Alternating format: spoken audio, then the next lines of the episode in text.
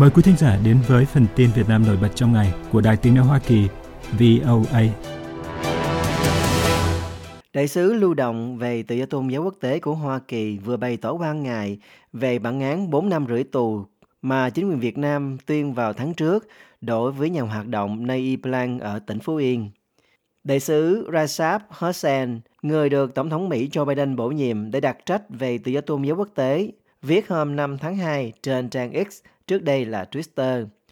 Quan ngại sâu sắc trước bản án đối với nhà hoạt động tự do tôn giáo người Việt Nay Blanc, ông vừa bị kết án 4 năm rưỡi tù vì vận động ôn hòa. Chúng tôi kêu gọi Việt Nam thực hiện thủ tục tố tụng hợp pháp,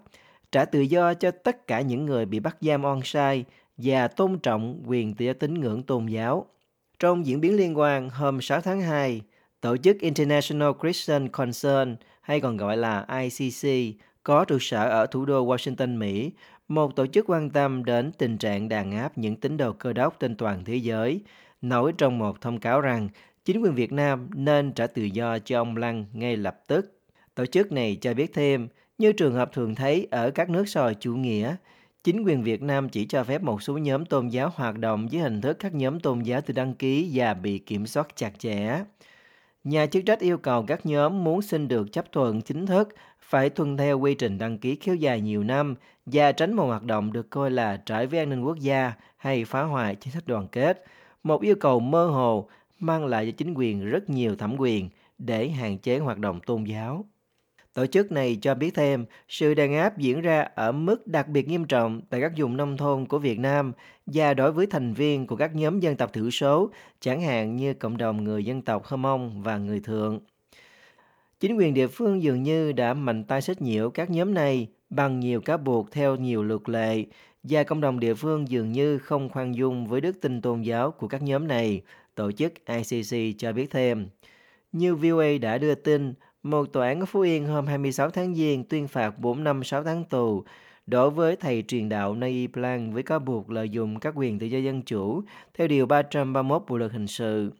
Trang an ninh TV của Bộ Công an nói rằng các hoạt động của ông Plan bắt đầu từ năm 2019 có liên quan đến tổ chức Hội Thánh Tinh Lành Đấng Christ Tây Nguyên, một tổ chức chưa được cấp phép. Chính quyền gọi đây là tổ chức phản động và cho rằng nhóm này nấp bóng tôn giáo để tập hợp lực lượng, chia rẽ khối đoàn kết dân tộc, kích động ly khai tự trị. Tuy nhiên, các tín hữu của hội thánh này ở trong và ngoài nước bác bỏ cáo buộc này. Ngay khi ông Blank bị chính quyền Phú Yên bắt giam vào tháng 5 2023, đại sứ Hudson cũng lên tiếng quan ngại, kêu gọi trả tự do ngay lập tức cho ông và bảo vệ quyền tự do thực hành đức tin của ông và của hội nhóm của ông. Ngoài lời kêu gọi của đại sứ Mỹ và tổ chức ICC, vào hồi tuần trước, hai tổ chức nhân quyền quốc tế bao gồm Tổ chức Đoàn kết Công giáo Toàn cầu và Quỹ Nhân quyền cũng lên tiếng quan ngại về bản án đối với thầy truyền đạo Nay Blanc, đồng thời kêu gọi chính quyền Việt Nam trả tự do ngay lập tức cho ông. Chính quyền Việt Nam từ đầu năm 2020 bắt đầu đẩy mạnh việc xóa bỏ các điểm nhóm của Hội Thánh Tinh Lành Đấng Christ Tây Nguyên, cho rằng nhóm này đang hoạt động chống chính quyền Việt Nam với sự tài trợ từ nước ngoài. Trong các báo cáo tự do tôn giáo thường niên, gần đây nhất là 2022, Bộ Ngoại giao Hoa Kỳ thường xuyên đề cập đến các hội nhóm tư gia của Hội Thánh Tinh Lành Đấng Christ Tây Nguyên bị chính quyền sách nhiễu.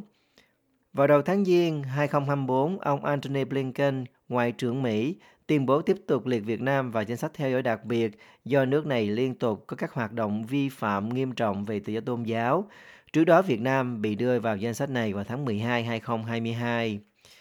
Liên tục sau hai đợt bị đưa vào danh sách theo dõi đặc biệt, Bộ Ngoại giao Việt Nam lên tiếng phản đối, yêu cầu Mỹ không đưa Việt Nam vào danh sách này, nói thêm rằng các nỗ lực đảm bảo quyền con người ở Việt Nam đã được quốc tế thừa nhận rộng rãi và Việt Nam sẵn sàng đối thoại với Mỹ về các vấn đề mà hai bên cùng quan tâm trên tinh thần thẳng thắn, cởi mở và tôn trọng lẫn nhau. The Voice of America, VOA. Chủ tịch nước Việt Nam Võ Văn Thưởng ký quyết định hôm 6 tháng 2 ân giảm hình phạt tử hình xuống tù trung thân cho 5 bị án có đơn xin ân giảm gửi đến ông. Nhiều báo trong nước đưa tin nhưng không công bố danh tính và tội ác của những tù nhân vừa thoát án tử. VN Express, Vietnamnet, Tuổi Trẻ và các báo khác cho hay là quyết định của vị chủ tịch nước được đưa ra phù hợp với nhiệm vụ quyền hạn của chức vụ này nêu trong hiến pháp và pháp luật Việt Nam cũng như sau khi ông xem xét đề nghị của tranh án tòa án nhân dân tối cao, viện trưởng viện kiểm sát nhân dân tối cao và chủ nhiệm văn phòng chủ tịch nước. Động thái của Chủ tịch Thưởng ân giảm các bản án đã tuyên từ mức tử hình xuống tù trung thân cho các phạm nhân được báo chí nhà nước mô tả là sự thể hiện chính sách khoan hồng nhân đạo của Đảng Cộng sản và nhà nước Việt Nam đối với người phạm tội đặc biệt nghiêm trọng. Quyết định hết sức hệ trọng đó mở ra cho họ con đường được sống, ăn năn hối cải, phục thiện, cải tạo để có cơ hội trở về với gia đình, cộng đồng, xã hội, các báo trong nước viết. Viện dẫn Bộ luật tố tụng hình sự năm 2015, các báo nói rằng sau khi bị đưa ra xét xử và tòa tuyên án, trong thời hạn 7 ngày kể từ khi bản án có hiệu lực pháp luật, người bị kết án tử hình được gửi đơn xin ân giảm án tử hình lên Chủ tịch nước. Với thẩm quyền của mình, Chủ tịch nước có thể duyệt việc giảm án tử hình xuống tù trung thân. Nếu nhà lãnh đạo này bác đơn, bản án tử hình sẽ được thực thi. Dữ liệu được báo chí Việt Nam công bố cho thấy trong 2 tháng 8 và 12 năm 2023, Chủ tịch nước Võ Văn Thưởng đã ân giảm hình phạt tử hình xuống tù trung thân cho tổng cộng 29 người. Một năm trước đó, ông giảm án tử hình xuống trung thân cho 31 trường hợp, trong đó có 4 người nước ngoài.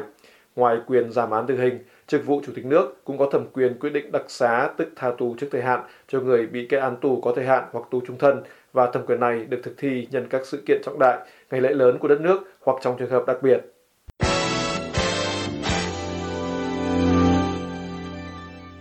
Trong 3 ngày đầu tháng 2, sân bay Tân Sơn Nhất ghi nhận gần 700 trên 1.100 chuyến bay bị hủy chậm chuyến theo báo chí trong nước.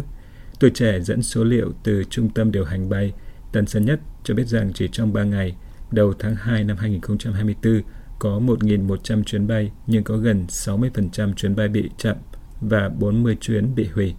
Theo tờ báo này, phần lớn nguyên nhân được xác định do thời tiết sương mù ở phía Bắc, máy bay không thể cất hạ cánh. Từ đó, các chuyến bay xuất phát từ Tân Sơn Nhất chậm trễ kéo dài, nhiều chuyến chậm giờ khởi hành từ sáng tới đêm. Ông Đinh Việt Thắng, Cục trưởng Cục Hàng không Việt Nam, ông Đinh Việt Thắng, Cục trưởng Cục Hàng không Việt Nam vừa ký chỉ thị tăng cường đảm bảo khai thác trong điều kiện thời tiết bất lợi, tờ tuổi trẻ đưa tin.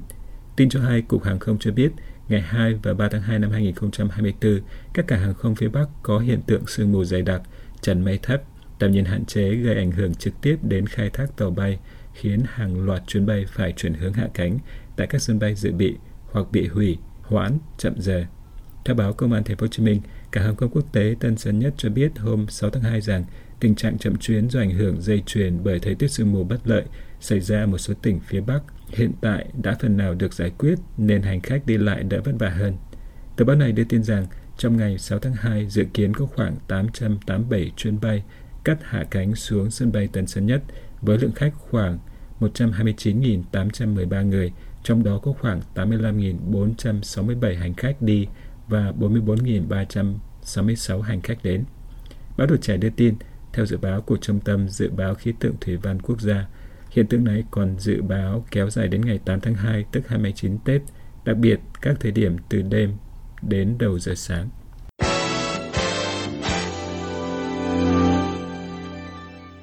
Người mẫu nhiều thị phi Ngọc Trinh còn được biết đến với danh sừng nữ hoàng nội y mới gửi lời cảm ơn tới Đảng Cộng sản và nhà nước Việt Nam sau hơn 3 tháng bị tạm giam và vừa nhận án tù treo về tội gây rối trật tự công cộng. Theo quan sát của VOA trên trang Facebook dành cho người hâm mộ mang tên Ngọc Trinh, được mô tả là fanpage chính thức và duy nhất, vào đầu giờ chiều ngày 5 tháng 2, xuất hiện bài đăng ở chế độ công khai và mở đầu bằng câu trưởng thành hơn sau những lần vấp ngã. Ngay sau lời chào tới người đọc fanpage mà nữ hình mẫu gọi họ là những người bạn đã luôn ủng hộ và động viên Trinh bấy lâu nay, bà bày tỏ rằng Trước tiên, Trinh xin chân thành gửi lời cảm ơn tới Đảng, Nhà nước và pháp luật đã cho Trinh cơ hội quay trở lại cuộc sống thường nhật để thực hiện những ước mơ và công việc còn đang dang dở. Tiếp đến, Ngọc Trinh viết trên trang có tới hơn 5,9 triệu người theo dõi rằng bà cũng muốn gửi lời xin lỗi chân thành tới những người xung quanh đã phải chịu ảnh hưởng bởi hành động của Trinh.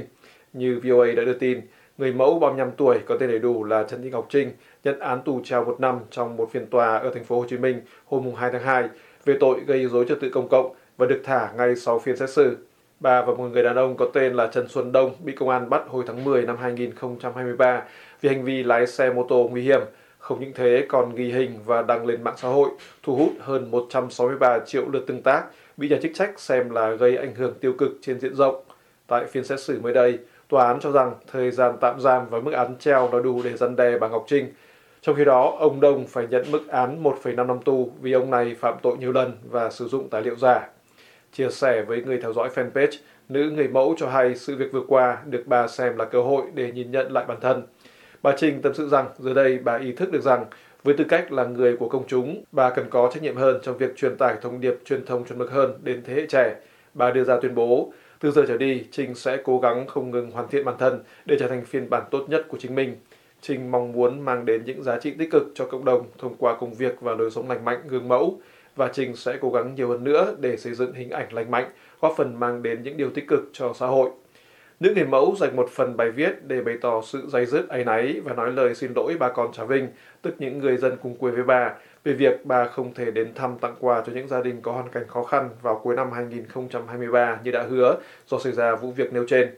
Để bù lại, bà Trinh cho hay bà cùng với công ty của mình đã lên kế hoạch gấp rút đi Trà Vinh ngay sau Tết, sớm nhất có thể. Cuối bài viết, nữ người mẫu vừa được nhà chức trách trả tự do, nói với người hâm mộ rằng bà rất xúc động, hạnh phúc, cũng như cảm ơn từ tận đáy lòng về tình cảm yêu thương, ủng hộ và những lời động viên của họ mà bà xem là liều thuốc tinh thần quý giá giúp Trinh vực dậy tinh thần để quên những ngày u ám vừa qua và bà gửi lời chúc Tết đến tất cả mọi người. Bài viết nhận được hơn 250.000 sự tương tác gồm các phản ứng yêu thích và những lời an ủi hoặc bày tỏ sự yêu mến. Bên ngoài fanpage của Ngọc Trinh, theo quan sát của VOA, có nhiều người bàn luận về bài viết của nữ người mẫu. Một số người lưu ý đến thể chế chính trị độc đảng ở Việt Nam vốn bị các nước phương Tây và nhiều tổ chức theo dõi nhân quyền coi là không có nền tư pháp độc lập. Từ đó nhận định rằng nữ người mẫu muốn yên thân, không bị chia đơn sống nên bà cảm ơn theo thứ tự là đảng, nhà nước và cuối cùng mới đến pháp luật cũng là điều dễ hiểu. Có những người khác phỏng đoán rằng bài viết dài khác thường là do trợ lý của Ngọc Trinh viết hoặc có sự gợi ý của cơ quan tuyên giáo hoặc nhà nước. Nếu là trường hợp thứ hai, họ cho rằng bộ máy tuyên giáo được lợi lớn khi việc răn đe một nhân vật nổi tiếng trong giới biểu diễn đã mang lại cho nhà nước một tuyên truyền viên có hàng triệu người theo dõi.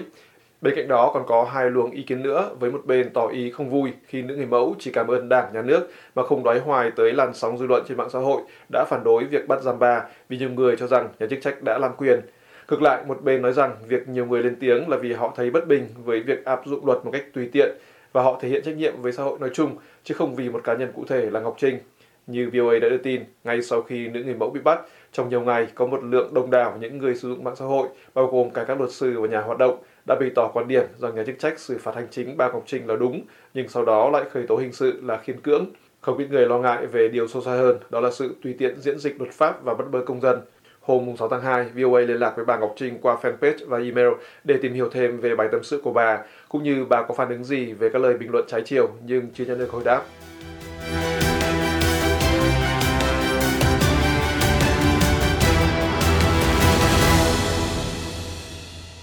This program has come to you from the Voice of America, Washington.